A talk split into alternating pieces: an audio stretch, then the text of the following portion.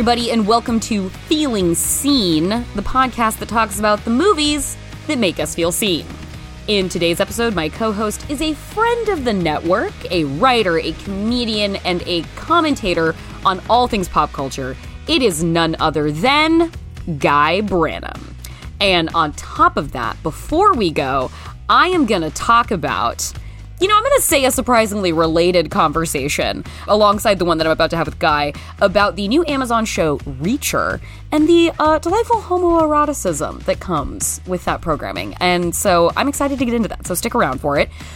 But yes, with me today is a man who has written for shows like The Mindy Project and Chelsea Lately. His book is called I mean, this is an all timer title. My Life as a Goddess, a memoir through unpopular culture. He will be starring in Billy Eichner's forthcoming movie, Bros. And that's right, Guy Branum. Is there anything else that the people need to know about you before we get started? Did I leave any crucial details behind? No, those are all wonderful things to say about me. Thank you. you're, you're very welcome. Um, and you have brought delicious characters from one of my honest to God favorite movies today.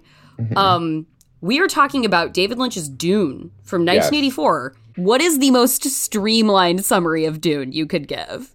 Okay, this is impossible because every impossible. every version of Dune has like nine different forms of exposition that are going on, and also it still doesn't make sense. um, the most powerful resource in the universe is a spice that can only be grown on one planet. Mm-hmm. And um, the Emperor attempts to make a political play by handing the planet over from uh, an evil fat gay guy um, to an upright duke. And the fat gay guy is so good at being a fat gay guy, he mm. kills the Duke and takes over the planet. Uh, and then um, the Duke's uh, wife and his son have to go march off into the desert to figure out whether the Duke's son is the Messiah or not. Spoiler. he is the Messiah. Also, the strength of the base of the pillar. that's that's perfect. That is perfect. And what are the there are two characters you have mentioned as being important in this conversation. And who are we discussing today? Well, I think, you know, for the idea of feeling seen, mm-hmm. it's such an interesting conversation because for so many people, people who look like them just weren't in movies for such a long time. But I feel like when you are a queer person, it is also about perspective, but I'm also a really fat person. So it impacts, so, you know, that aspect of like really fat people have been in media for all of time, but mm-hmm. in a, a, very sort of like narrow category of roles. So uh, the the characters that I presented to you were the Vladimir, uh, the the Baron Vladimir Harkonnen, mm-hmm. um, and uh, the Reverend Mother Helen Gaius. Wow, um, wow, incredible! Like, and this is did you watch this movie when it came out and you were like, I'm drawn to this? Or was this a later in life watch? Like, I saw it when it came out. I was excited for it. I mean, the thing is, is like when you were uh, a little boy in the early 80s, there was such a model for, like, they only named Dune because they were trying to make their Star Wars. And, mm-hmm. um, you know, they were like selling action figures and they were hyping people up as though it were Star Wars. And then you watch, it's David, it's a goddamn David Lynch movie um, based on, you know, uh, a fucked up and complex set of books that aren't trying to tell a magical story of good's triumph over evil, mm-hmm. um, but you know, uh, like practicalities triumph over other practicalities. Like it's it's realpolitik, and so it was one of those things that I went and saw as a child, and I was like, "What the fuck is this? This is amazing!" I forget whether amazing. I, whether I saw it because I would have been eight. I forget whether I saw it in the theater or um, on home video, but like, but was just like, what I, an experience! I thought it was amazing when I saw it. Yep. Um, and the thing is, is like when you are a little boy and you're seeing so many little boy adventures. Yeah. There is the weird, and you know, especially a little white boy. There is the temptation to think that like you're the man like yeah. you're you're this person going on this adventure and i think i always had a distance from that that i didn't quite understand mm-hmm um, the thing that captivated me about that movie was like the Reverend Mother Helen Gaius Mohiam. Uh huh. This is the Reverend Mother Gaius Helen Mohiam. She is going to observe you.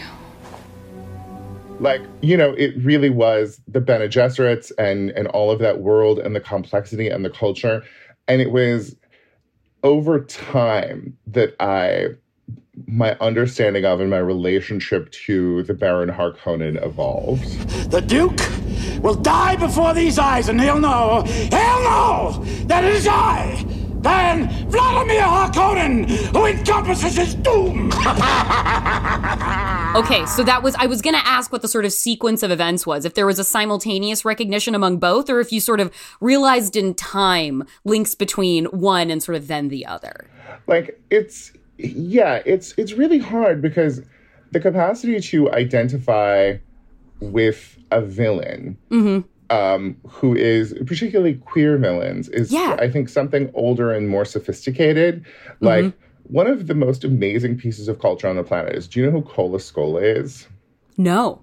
Oh, Like- Cole Escola. Oh, the comic. Yes. The So- incredible, incredible. Oh, they, yes, They are like this angelically voiced comic um, in New York, and Mm-hmm. they they posted a video of them at three singing from The Little Mermaid, Mm-hmm. and it starts off with them singing as Ariel in part of your world, and it's like so sweet and so beautiful. I mean, it's like a, ch- a child's angelic voice.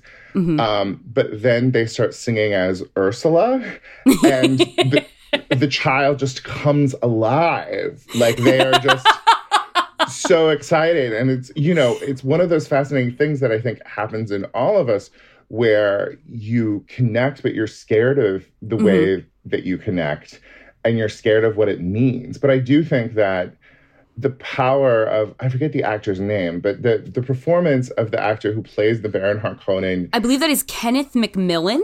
Yes. Um, it, like it is so thick and robust Yes. and magnificent mm-hmm, mm-hmm. that from the first time I saw it, I knew it had power. I mean, the thing is, is like, you know, um, in in one of the Baron's scenes, his nephew Feyd-Rautha, mm-hmm. like walk, it's Sting walking out of like steam, wearing a metal speedo and like a rigid metal speedo. And he's just glistening. His body yes. is covered in sweat. And when we've crushed these people enough, I'll send you Feyd.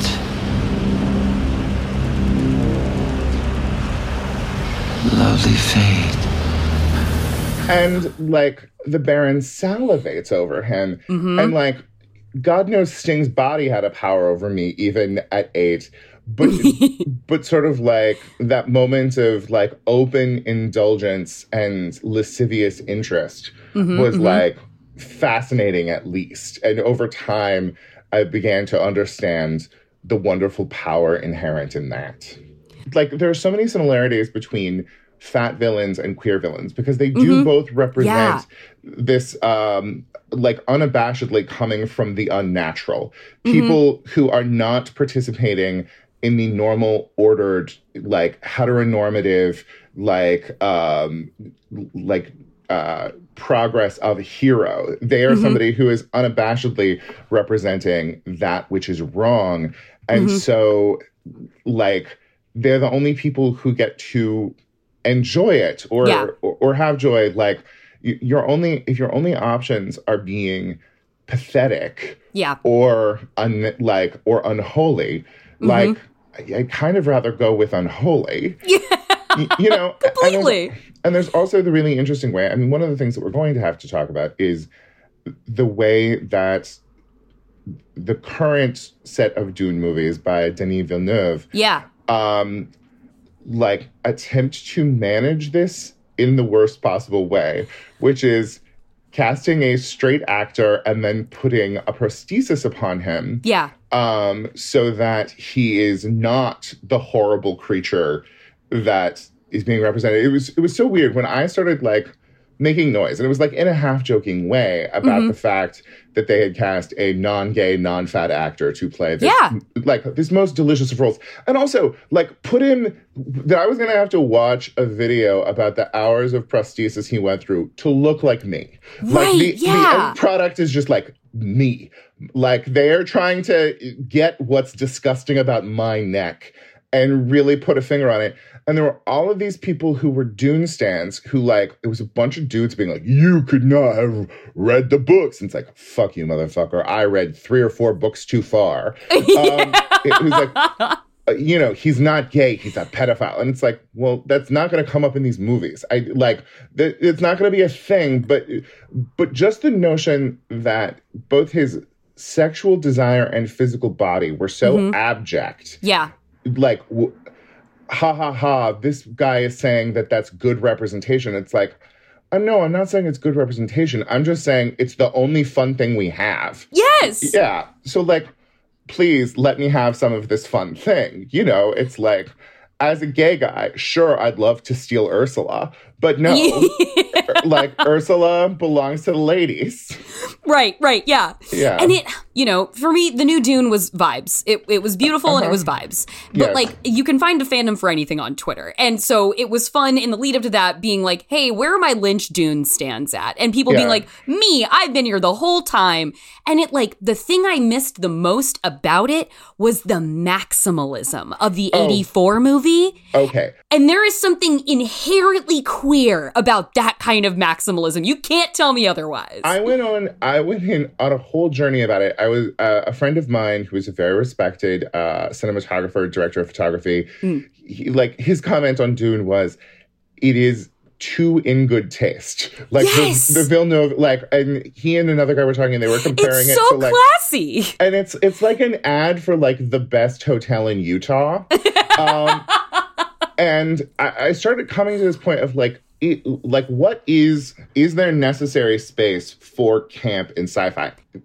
Lynch's Dune has these elements of broad camp. Yes, Like, um, you know, so much in the Baron, but also it was so much fun to show the box scene to a friend of mine who had never seen it before, Yeah. who's a filmmaker. So the, the the box scene, for those of you who aren't familiar, it's like the Reverend Mother Helen Gaius Mohiam's one big scene. she shows up to determine whether um, Paul Atreides um, might be the Messiah or not. Put your right hand in the box. What's in the box? Pain. So she has him put his hands in a box um, that is filled with uh, progressive and infinite pain, and she holds a gom jabbar, which is a poisoned knitting like like it's either a poisoned knitting ne- needle or in in the Lynch film it is a poisoned thimble. Like, i- is there anything? It is a thimble. Yes, like more magnificent than having these deadly women come with sort of like um homicidal like sewing equipment. and you know, she holds it to his neck, but it's a scene where like it is not a funny scene, but every line is a setup or a punchline. Like it is just uh, uh, like I hold at your neck. A gom jabbar. This one kills only animals. Are you suggesting a duke's son is an animal? Let us say, I suggest you may be human. are you suggesting I might be an animal? No, I am suggesting the possibility that you might be human. Many men have tried. They They tried, tried, and and failed. failed. They, they tried, and died. Like, uh, um, it is just hits, hits, hits, and it's like a little ridiculous and outsized. And then you see like the scene with Charlotte Rampling in the Villeneuve um, Dune film is one of the best scenes that's there. But it- Absolutely. but it also just doesn't swing for the fences of the bathhouse the way that the original does. Um, and what a know, shame. What a loss that is. yeah, I mean the thing is, but we we have the Lynch Dune. We'll always have it. Um, yeah, and so like at, at the same time as sort of like deeply identifying with this like villain who is sucking the marrow out of life on his Yes. own terms. Um, there was also just sort of this fleet of um, hyper competent, scheming women who were achieving things through all of the terms that don't make sense in sci-fi action. Yeah. Yes. Like, you know, that that the Dune films that the Dune films embrace that their wizards are these ladies. And and I also think that Lynch gave us a version of them. You know, uh, other versions, the sci-fi series or Villeneuve, have really embraced some of the things like veiling or like the very long, heavy hair. Yeah. And um, like Lynch makes them so magnificently beautiful in a 1940s kind of structured way. Or, no, they- they, Fabulous. they actually kind of look like a car. Like they, they always kind of look like a car from the early 50s. Um, and sort of like, you know, like that glamour, the possibility of having scheming glamour really appealed to me. Scheming glamour, the the dynasty of it all. Yes, yes.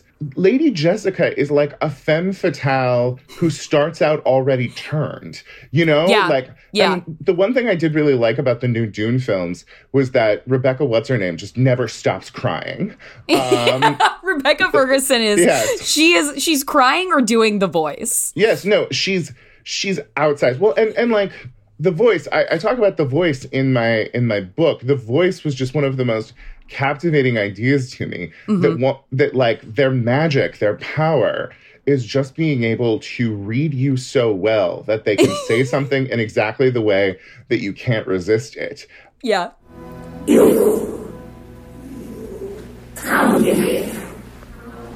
She's using the voice. Uh, like I was just captivated, and I was like, "How do I be that lady?"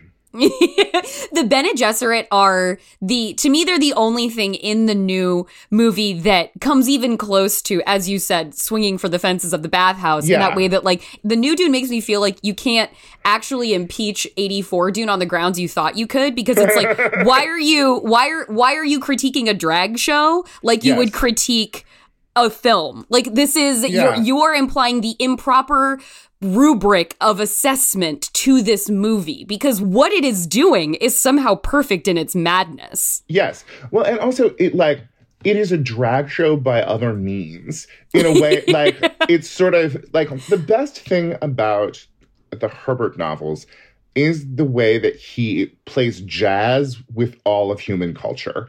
Like he he's always just sort of like pulling like bits and pieces from der- various aspects of existing human culture and recombining them into these new and interesting ideas, all premised on the idea that all human culture is just a path to fascism, one way or another.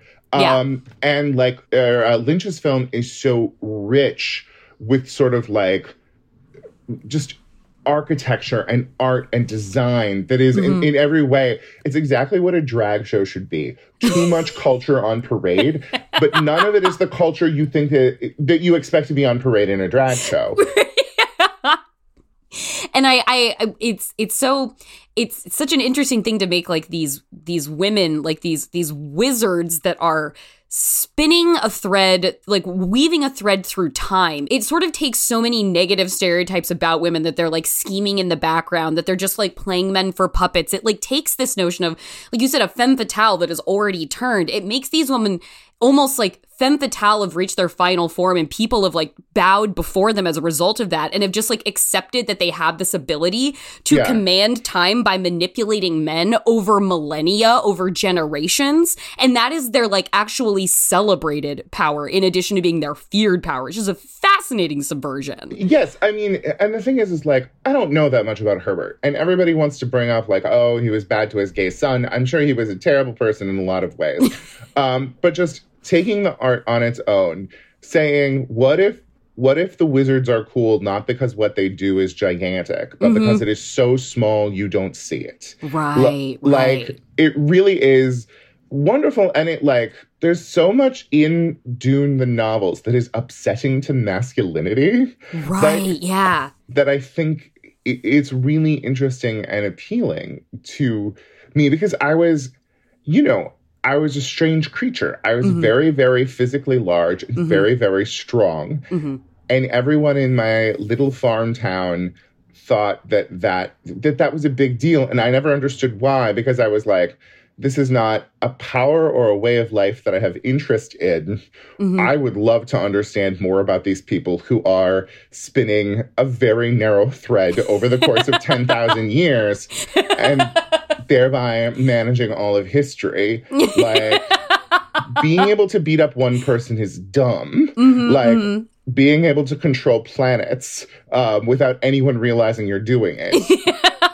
That's awesome. And looking like a car from the 1950s at the same time. Mm-hmm. There's something, you know, to talk about being like, to talk about being a, a person of larger scale. And, yeah. and it's, a thing that you get in the 1984 Dune, and I think that you get really with with the Baron and and with the, the presentation of the the Bene Gesserit women in that film, and some in the new one, but but in that film, th- visibility is sort of the point of them.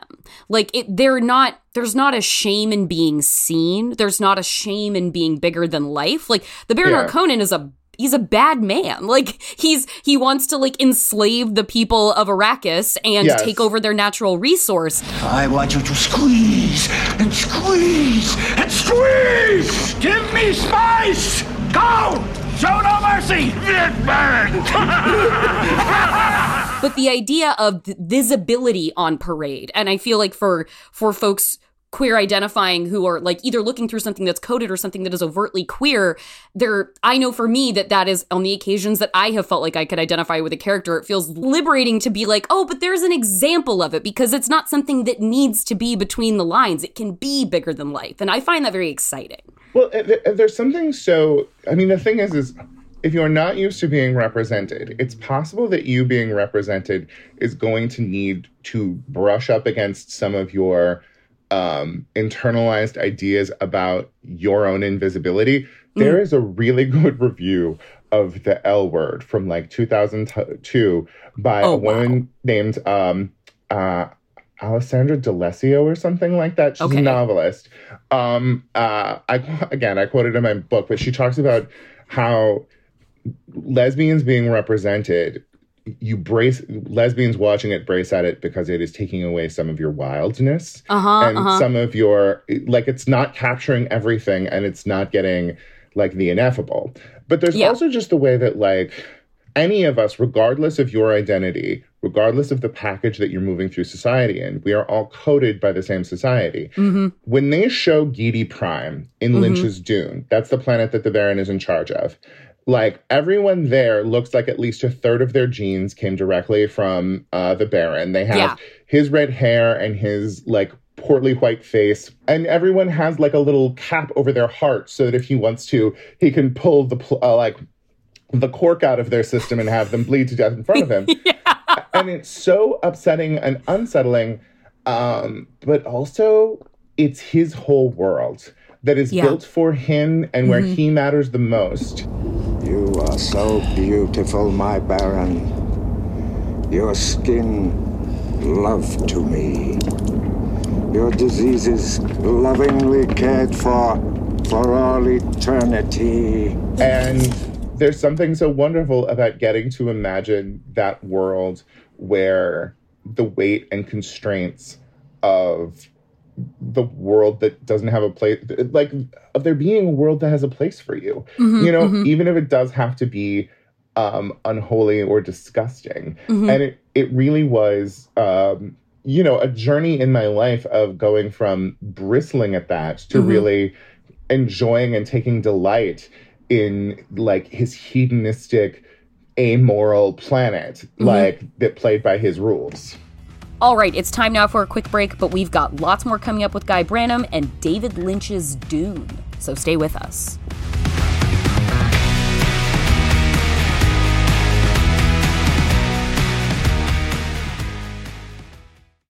Did your neighbor back into your car? Bring that case to Judge Judy.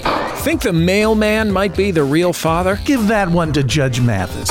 But does your mom want you to flush her ashes down the toilet at Disney World when she passes away? Now that's my jurisdiction. Welcome to the court of Judge John Hodgman, where the people are real, the disputes are real, and the stakes are often unusual. If I got arrested for dumping your ashes in the Jungle Cruise, it would be an honor. I don't want to be part of somebody getting a super yacht. I don't know at what point you want to go into this, but we've had a worm bin before. Available free right now at MaximumFun.org. Judge John Hodgman, the court of last resort when your wife won't stop pretending to be a cat and knocking the clean laundry over. Hey, kid. Your dad tell you about the time he broke Stephen Dorff's nose at the Kids' Choice Awards? In Dead Pilot Society, scripts that were developed by studios and networks but were never produced are given the table reads they deserve. When I was a kid, I had to spend my Christmas break filming a PSA about angel dust. So, yeah, being a kid sucks sometimes. Presented by Andrew Reich and Ben Blacker. Dead Pilot Society, twice a month on MaximumFun.org. You know, the show you like, that hobo with the scarf who lives in a magic dumpster. Doctor Who? Yeah.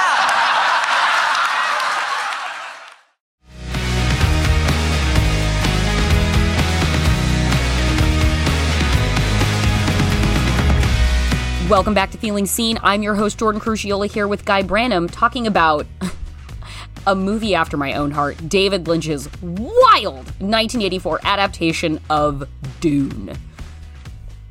A conversation that I feel like I have with people so often about like talking about queerness and horror, queerness and genre is that that notion of like when you were saying if it's a if it's a split between being pathetic and unholy, I'd rather be unholy. And then Uh-huh. there's the notion of like, you know, I must I identify with the monster, but at the same time, if I identify with the monster, I'm identifying with power. I'm Mhm. identifying with the thing that sort of has its way with the world around it, the world that rejected it. And so instead of like spurning the monster, I choose to rejoice in the power of that monstrosity. Yeah.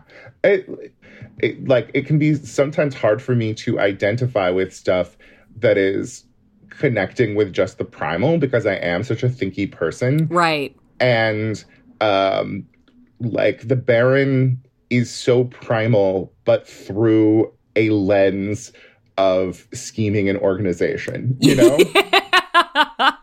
the through line to the Baron and and uh the Reverend Mother is definitely scheming. Yeah.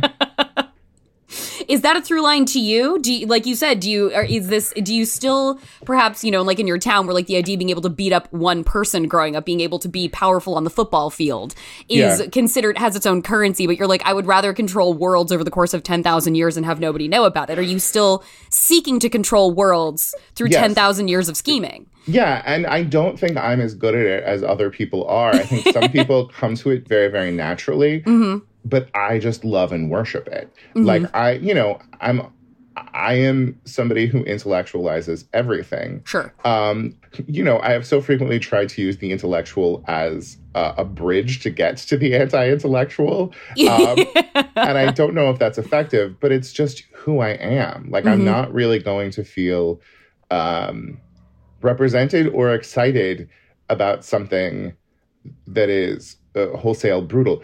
Okay, I have a question for you. Have Yeah. you have you seen The Power of the Dog? Yes, I have. Yes, I have. Because I think that's such an interesting movie. What little lady made these? Actually, I did, sir. I can't be either of those characters Mm. because I am not thin enough to be coldly rational. Right. And I am not, you know, broad of shoulder enough and narrow of hips enough to Mhm. be to pass for good old cowboy. Like at the end of the day, my only option is to be a slavering baron try like who understands that he only gets power if he controls the spice like at the end of the day i want him to control the spice because Mhm. and because he's gonna be get better at getting it you know Mhm. like if it weren't for like paul being like the messiah like the the baron needs power bad enough that he's gonna find a way to get it Mhm. and I, I i respect that you know and like i Yes. understand that like my association to the Bene Gesserit can at best be by analogy. Like, Mhm. you know, Kodi Smit-McPhee could put on a cute little dress and uh, pass capably for a Bene Gesserit Yeah. witch. I I never Yes. can. And that is why I like my love for and investment in the Baron Harkonnen can never go Mhm. away because given the options before me, like that's the only bitch I can be that gives me some some options. Right. Yeah. And I that's and I and I I wanted to ask you about in the context of like what a thing I saw coming around like renewed with the second with the the the new Dune coming out and then like bringing up like how the the Baron Harkonnen is is this like terrible pillar of fat phobia Mhm. and this a thing that a thing that is so tricky about this conversation is that like well but what like you said like what if my only option is to leverage these certain things about myself to have the level of authority or self-determination or okay g- world-eating power? Yeah. what if like these are the only tools afforded to me as a fat gay man in this world? And what if i just have to make the most of the tools that i have? Like it, it's such a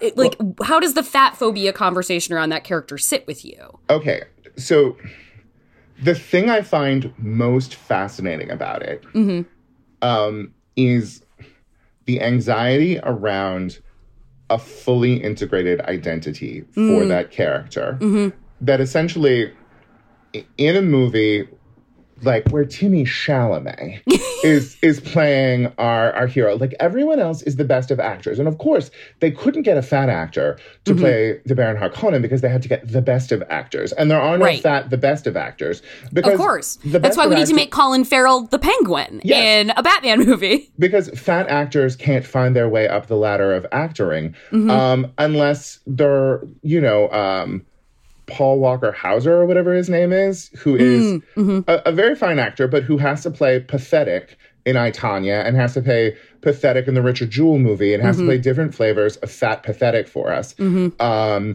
and you know, and also good old boys straight. We could have fat guys who are good old boys straight. Yeah. I, I mean, the thing is, is we can't be like halted from exploring this character by the fat phobia inherent in it. If we've been able to figure out Shylocks and Othellos for 500 years, Mhm. who um, managed to, you know, like, I'm sorry, is there a, a- role written for a woman before 1970 that's good and human? Like, um, and yet our greatest actresses managed to take these roles and turn them into something Mhm. like you know far elevated from the character and the the lines that they had but what is fascinating to me about the baron harkonnen is the need to divorce the fatness Mhm. from the character to make like Mm. everyone else in dune gets to be a character embodied by a human being Mm-hmm. And the Baron Harkonnen has to be half amazing actor, half Mhm. puppet. Yeah. Because um, that cannot be physically integrated into the body of the person who is performing it, lest we think that that person, um, is, like, we need that to be something abject. We need, because we can't imagine having to identify with them as a full person and not a cartoon or a puppet. And I Mhm. so associate it with the way that when we represent fat people in media, we Mhm. cut off their heads. There's that standard shot in like a news story about the obesity epidemic where you just see people from their shoulders down to their hips and they're Mhm. rolling uh, globs of fat. Again, Right. a thing I talk about in my book. I'm sorry I repeat myself.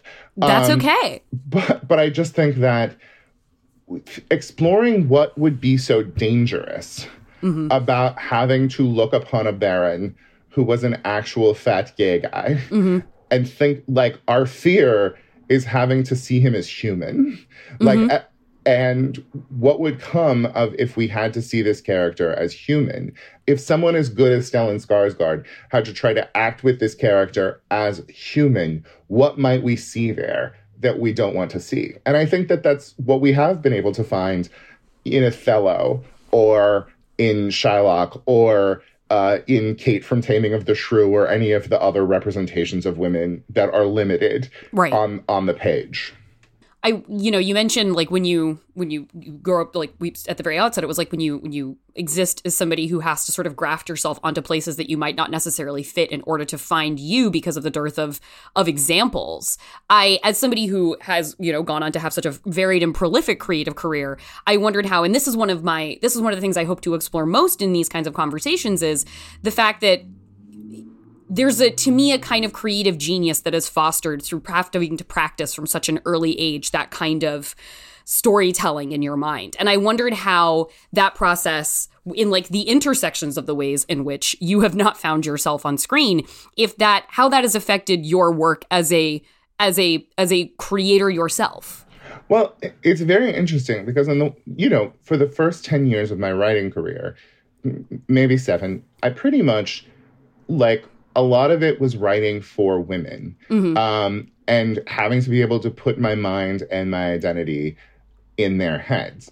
And that was very natural for me because I was used to identifying with women in media. They Mm-hmm. were the closest people I had access to, you know, who made sense to me and approached the world as I did. Mhm. Um, the, you know, and I think it has made me somebody who, like, who is nimble in their capability of writing comedy from different perspectives and trying to put myself into the mind and heart of different characters. Mhm. The, ba- the bad part of it is, I am still very bad about seeing myself in stories. Like, I am Mhm. still very bad in writing for myself because what was really hard in Hollywood is that for maybe the first five or seven years that I was going out and talking to people about pitching TV shows, they would be like, What's your story? We want to know Mm. your story. Right. But the thing is, is once I told them my story, they didn't want that.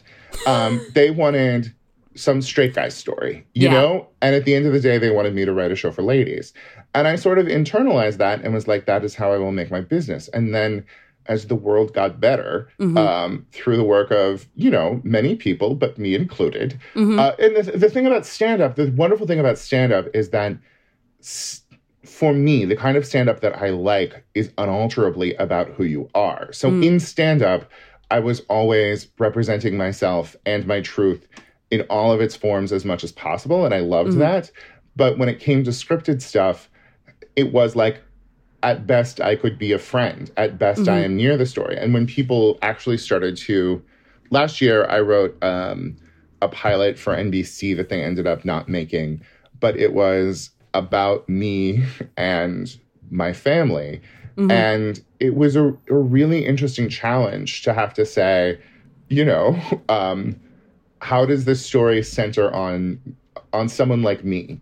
How Mhm. do, how do I occupy the space at the center? And I think there's also that really interesting thing that comes with queerness or, or or being from a marginalized group of like understanding the strength, beauty, and liberty of being at the periphery, of being Yeah. one of the people who's commenting, but not really knowing how to see the story as yours. Mhm. Because, you know, like I have been in two romantic comedies. I play the sassy best friend in both of them. Sure. You know, and like I'm used to that and I'm good with that. But also having to ask yourself, what's your story Mhm. is is hard when you've only ever been able to see yourself as the scheming witch or um, the violent, salivating villain. I think that that gets to something um, that I was listening to a, a another uh, podcast that you had done where you sort of address the room a bit because there's an audience and you're like the thing that straight people don't realize uh, for gay people is that no one showed us how to do this. Mm-hmm. I, I feel like Gen Z has a bit more mm-hmm. of those options and avenues of like models and and and ways of being like, okay, if I put myself into here, like I can see how this path works. But for for a fat gay man growing up in a rural area, to see like the Baron Harkonnen and to see the Reverend Mother and be like, listen, nobody gave me a better fucking route than this. Yes. So like this is what I'm doing. Absolutely. And the thing is, is what's interesting is so many of the things that queer kids now do have to look to Mhm. are a little heteronormative and a little dishonest. And, you know, I'm sure they are invaluable to them. Yeah. Um, but there was something really interesting about having to make your way blind, just Mhm. feeling feeling for the next thing that felt relevant and sort of being, you know, not not until decades later being like, oh, that's why I loved Mrs. Robinson from The Graduate that much. Or like, oh, that's why I loved the Baron Harkonnen. It's just sort of it's like when you have to find yourself in things that ain't, aren't made for you Mhm. like that's a really powerful and good skill set and it's why um, i really chafe at people like erasing my marginalization doesn't help you at all. Like it doesn't do anything to advance your journey. And and like so much of what my journey has been is Mhm. people saying this why don't you identify with this? Why Mhm. like why don't you like this?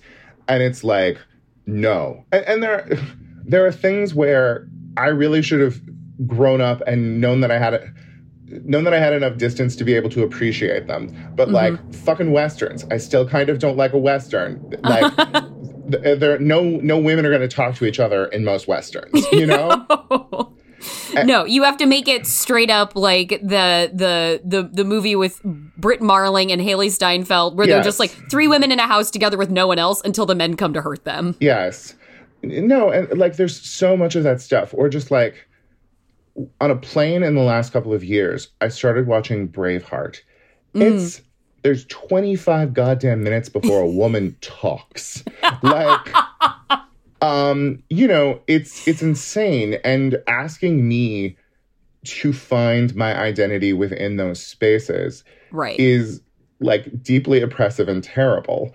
Um This is and- violence. and, and it, it is violence because it's asking people, it's saying, all right, go through life with no tools that are for you. Mhm. Here, here are a bunch of tools that aren't for you. Use them.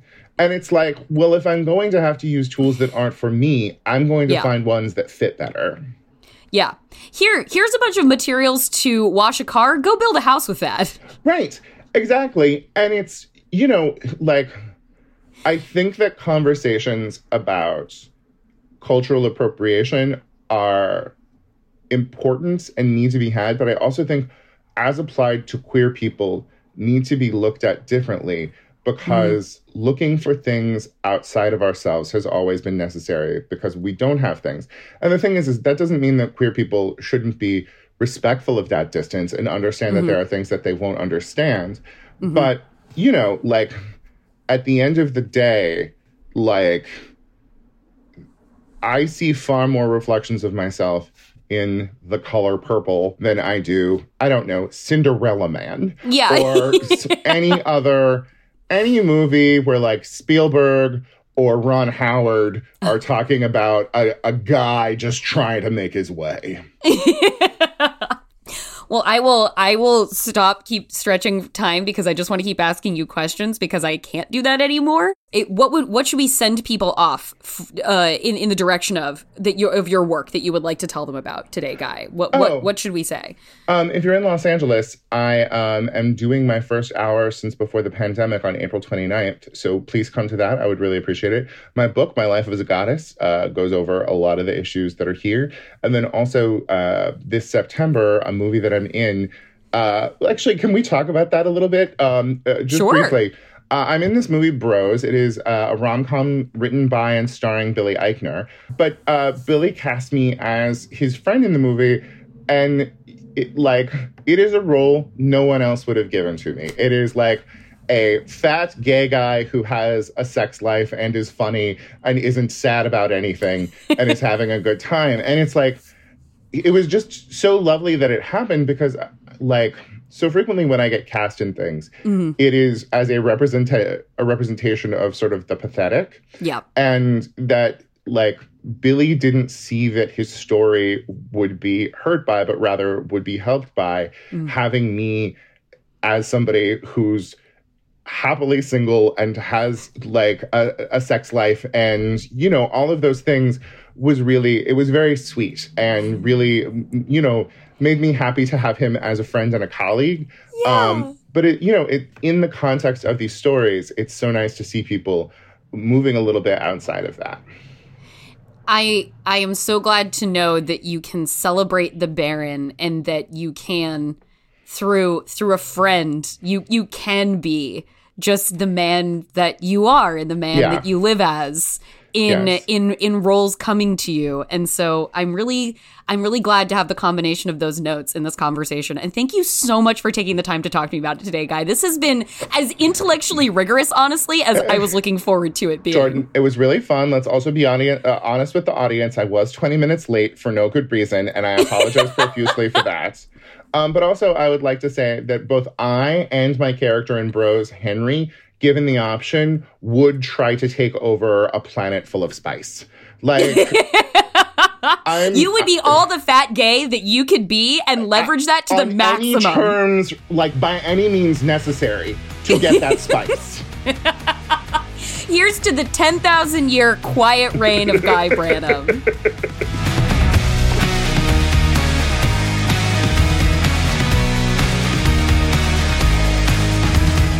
Let's hear it, everybody. Take a moment to yourselves and give a round of applause for Guy Branum and that, you know, the most at once entertaining and rigorous conversation about the Baron Harkonnen. I'm going to say that you've heard at least this week, if not this year, if not in many years. Uh, I'm really looking forward to checking out Bros later this year, seeing by Guy's own description, him as we haven't really quite had an opportunity to see him before in a film. And if you want to check him out in the meantime, check out My Life as a Goddess, because why wouldn't you want a book called My Life as a Goddess in your own life? And you know what? New Dune, Villeneuve's Dune, it's on HBO Max. We know that. But get out there and seek out the maximalist nine layer dessert that is David Lynch's Dune. I think there's a lot to offer from that movie.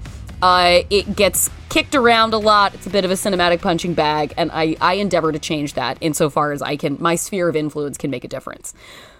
Before we go today, I do have one quick thing I promise to address with you, and that is the matter of Amazon's new, Amazon Prime's new show, Reacher, which is an adaptation of um, the book series by Lee Child, the Jack Reacher novels.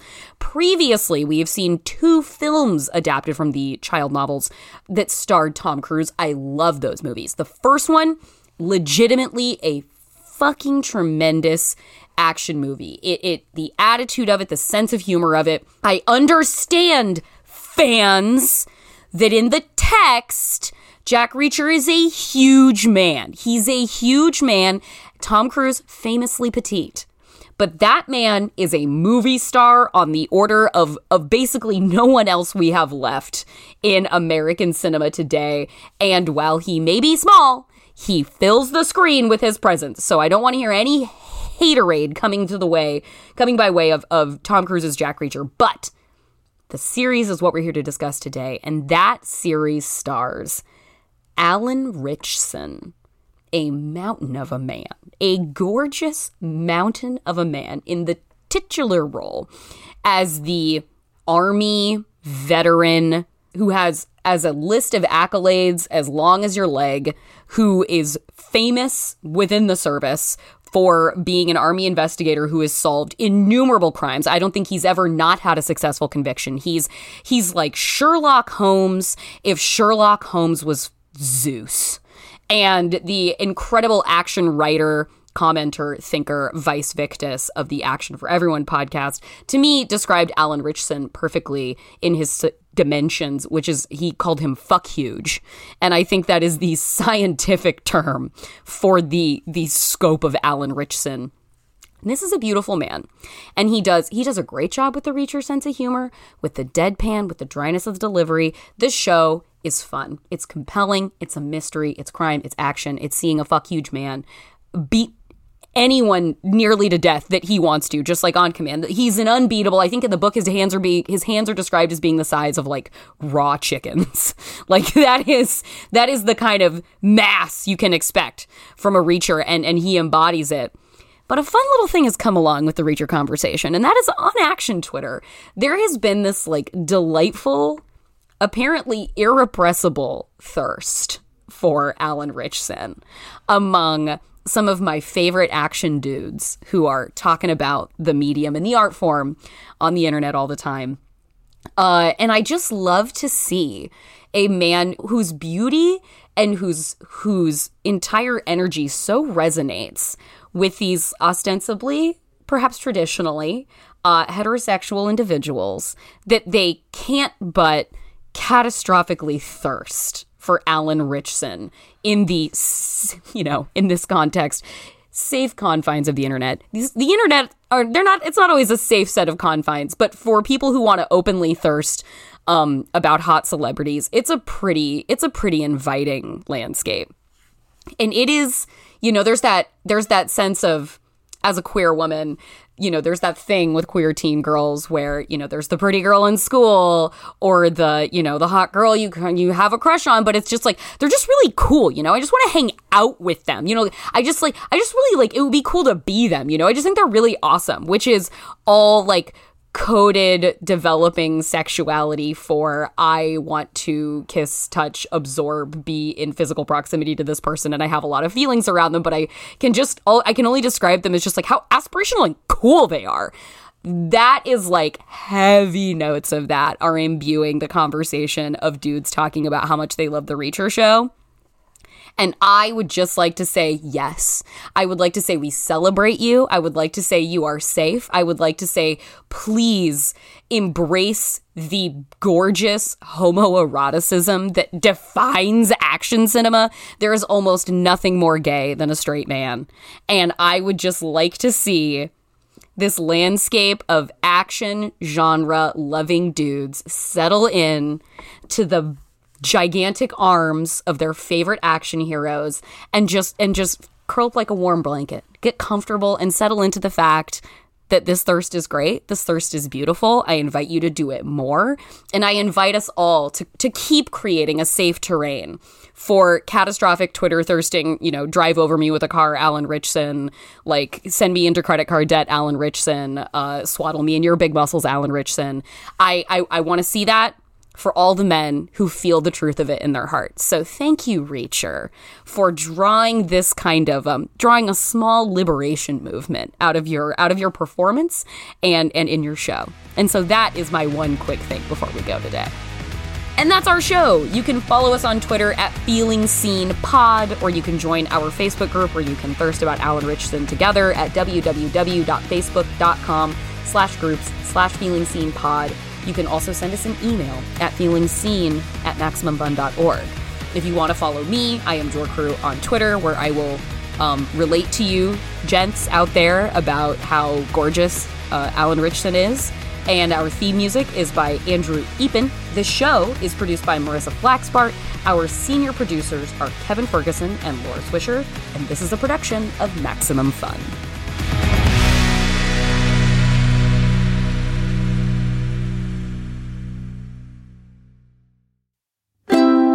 MaximumFun.org. Comedy and culture. Artist owned. Audience supported.